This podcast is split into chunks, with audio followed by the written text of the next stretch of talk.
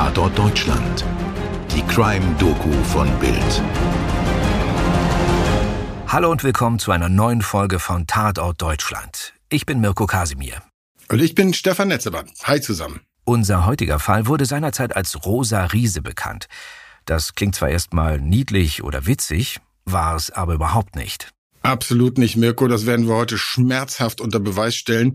Da traf es der Begriff von der Bestie von Belitz schon eher. Wir zeichnen heute einen Serienmord im Großraum Berlin nach, der drei Jahre lang die Schlagzeilen bestimmte. Unsere Geschichte beginnt im Wendejahr 1989. Im April ist noch nicht absehbar, wie radikal sich alles ändern wird in Deutschland. Die umstrittene Kommunalwahl in der DDR hat noch nicht stattgefunden, aber es brodelt im Osten.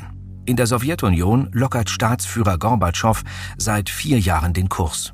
Und die Bewegung Solidarność in Polen strahlt auf die anderen kommunistischen Staaten ab. Immer mehr Menschen wollen die DDR verlassen. Allein bis Ende 1988 hatten 110.000 Bürger einen Ausreiseantrag gestellt. Aber viele haben sich auch gut eingerichtet im zweiten deutschen Staat, wie man ihn ja auch nannte. Einer von diesen Leuten ist Wolfgang Schmidt. Nach der zehnten Klasse macht er eine Lehre zum Kranfahrer im Stahlwerk Brandenburg. Anschließend wechselt er zur Bereitschaftspolizei. Er ist gerade mal 19 Jahre alt, erfolgreich und sagt über sich selbst, dass er Zucht und Ordnung mag. Die Arbeit bei den Sicherheitsorganen gefällt ihm so gut, dass er Karriere macht. Er bringt es bis zum Hauptwachtmeister. In dieser Zeit lernt er auch seine erste Freundin kennen. Christine ist 15 und damit vier Jahre jünger als er. Bis zum ersten Kuss dauert es viele Monate, bis zum ersten Sex fast zwei Jahre. Im April 1989 gerät sein Leben aus den Fugen. Zusammen mit ja, Gleichgesinnten klingt jetzt ein bisschen harmlos, Kumpanen feiert er in der Kaserne Adolf Hitlers 100. Geburtstag. Es wird fürchterlich gesoffen. Der skandalöse Abend dieses Besäufnis zieht ganz schnell Kreise und Wolfgang Schmidt wird entlassen. Seine Verherrlichung der Nazizeit und seine Ausländerfeindlichkeit treten offen zutage. Schmidt trinkt zu viel und prügelt sich oft. Und seine sexuellen Perversionen werden offenbar unerträglich. Denn Schmidt sucht schon seit seiner Kindheit seine Rolle zwischen den Geschlechtern. Wie es später im Prozess heißen wird, durchwühlt der kleine Wolfgang mit sechs die Unterwäsche der Mutter. Die gilt aber als kalt und herrisch, also ob es um die Unterwäsche geht oder ob er bei der Masturbation erwischt wird, für Wolfgang langt es Schläge. Im Laufe des Jahres 1989 brechen bei ihm dann alle Dämme. Ja, und jetzt beginnt eine Serie von Morden und Gewaltexzessen, die die Bildzeitung später so rekonstruiert. Verkäuferin mit Gartenhacke erschlagen. 24. Oktober 1989. Die Verkäuferin Edeltraut Nixdorf, 50 Jahre alt, arbeitet im Garten ihres Bungalows in Deetz, als der Mörder bei ihr Damenwäsche klauen will. Doch sie überrascht ihn. Da nimmt der Täter ihr die Gartenhacke ab und tötet sie. Der Ehemann verkraftet den Tod seiner Edeltraut nicht, tötet sich selbst später mit Pflanzengift. Damenwäsche auf der Müllkippe gesucht. 24. Mai 1990. An einer Müllkippe bei Ferch haust Christa Naujoks, 55, in einem alten Bauwagen. Plötzlich überrascht sie den Täter, als er auf der Halde nach gebrauchter Damenwäsche sucht. Ihr sicherer Tod. Wolfgang Schmidt gesteht später, ich packte mir ein Kabel, erdrosselte die Frau, ich zog sie aus, zog mir ihre Unterwäsche an und verging mich an der Toten. Er verging sich an einer Leiche. 13. März 1991. Inge F., 34, blond, 1,70 Meter groß, kräftige Figur. Streitet sich nach dem Frühstück mit ihrem Mann Horst. Die Köchin und der Schlosser sind seit der Wende arbeitslos. Sie haben ein Haus in Neuendorf gekauft, die Schulden drücken. Der Ehemann damals. Wütend zog sie ihren Anorak an, warf die Tür zu. Ich dachte, nun geht sie spazieren. Das beruhigt. Er sah seine Inge nie mehr lebend wieder. Die junge Frau besucht eine Freundin. Auf dem Rückweg lauert ihr Wolfgang Schmidt auf. Neben dem fünf Meter breiten Sandweg hat er sich eine kleine Höhle eingerichtet. Mit zerrissenen Pornoheften und getragener Damenwäsche. Als Inge Fischer die Stelle passiert, stürzt sich der Psychomörder auf sie. Er wirkt sie, sticht mit dem Messer auf sie ein, reißt ihr die Kleider vom Leib und vergeht sich an der Toten. Erst zehn Tage später wird die Leiche gefunden. In Damenwäsche, die ihr nicht gehört. Mordwaffe Büstenhalter. 22. März 1991. Tamara Petrokova, 34. Zierlich, dunkelhaarig, 1,60 Meter groß. Geht mit ihrem drei Monate alten Sohn Stanislav im Wald von Belitz spazieren. Ihr Mann arbeitet als Chefarzt im streng bewachten Lazarett der Sowjetarmee. Später kann sich niemand erklären, warum die Russin in den dunklen Forst gegangen ist. Sie hat das nie gemacht. Plötzlich springt der Mann auf den Weg, stranguliert die Arztfrau mit einem Büstenhalter, bis sie erstickt. Dann tötet er ihren Sohn. Aus dem Tatortprotokoll von damals. Der Täter hat das Kind mit großer Gewalt gegen eine Baumwurzel geschlagen. Die Leiche der Frau schleppt der Mörder zu einem Haufen Damenwäsche. Darunter ein rosa Rock, der dem Psychopathen den Namen Rosa Riese einbrachte. Am nächsten Morgen gegen 9 Uhr finden russische Soldaten Mutter und Kind. Nur 500 Meter von ihrem Wohnhaus entfernt. Für die Polizei ist jetzt klar, hier ist ein Serienmörder am Werk. Zwei Kinder können entkommen. 5. April 1991. Die damals zwölfjährigen Freundinnen Jana H. und Jana W. spielen am Sputendorfer Waldrand Fangen. Der Täter lauert auf einem Hochsitz, die Messer griffbereit.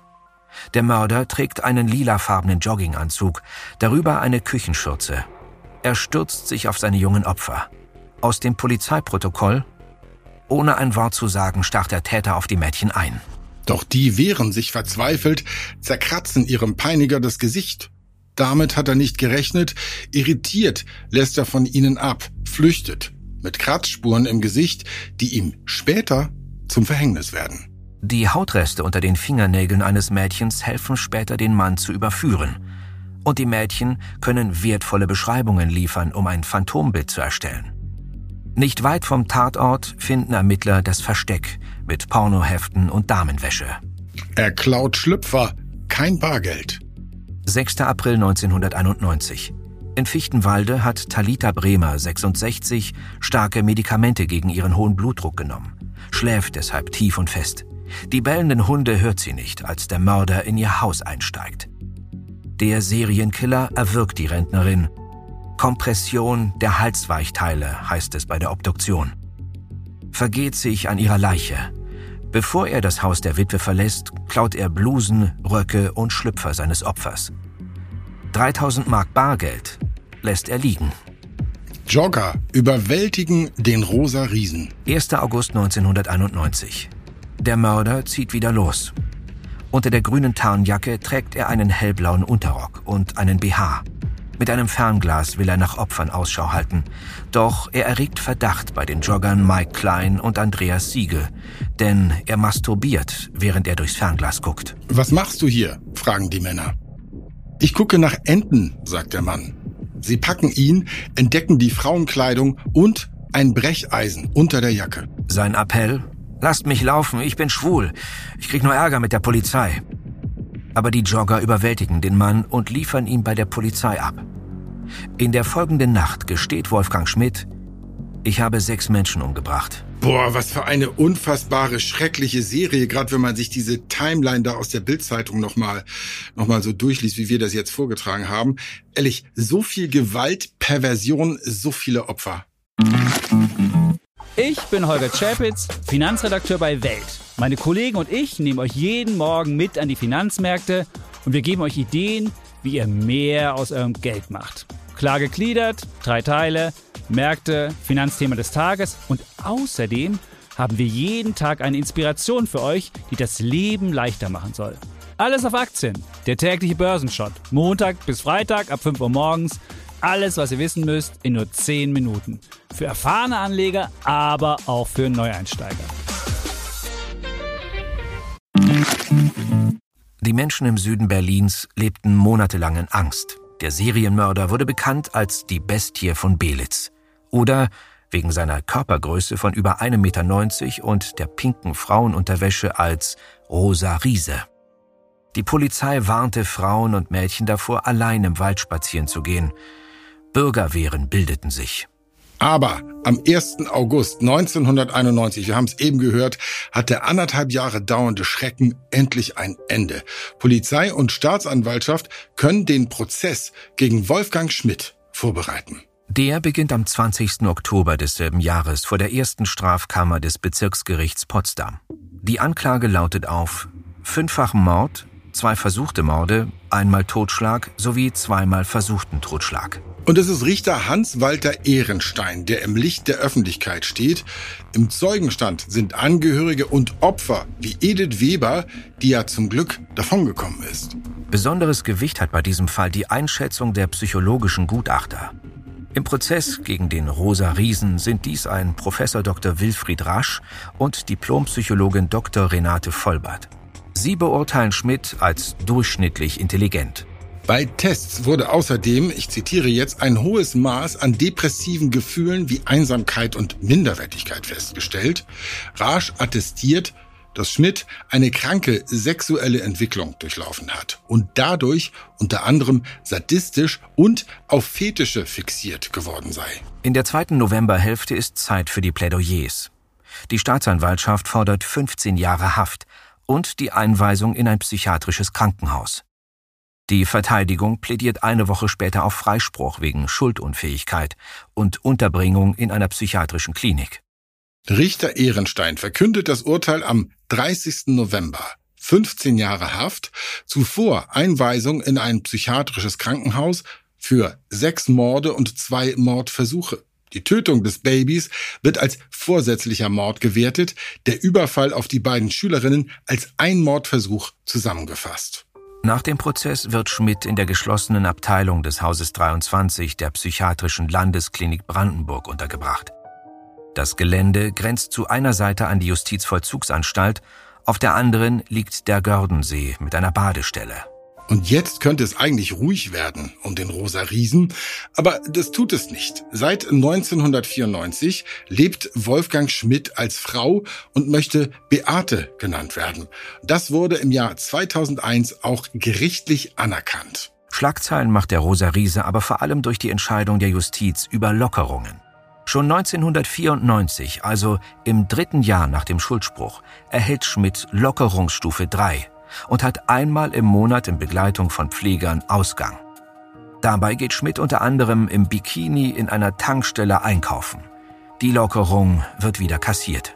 Und 2010 wenn man das Bildarchiv untersucht, es nimmt also kein Ende. 2010 gibt es sogar nochmal einen Prozess gegen Schmidt. Ich sage ab jetzt mal sie. Also Beate Schmidt soll eine Mitgefangene vergewaltigt haben, die übrigens ebenfalls früher ein Mann war. Aber das Verfahren wird schließlich eingestellt. Das vorläufig letzte Mal macht Schmidt 2013 Schlagzeilen.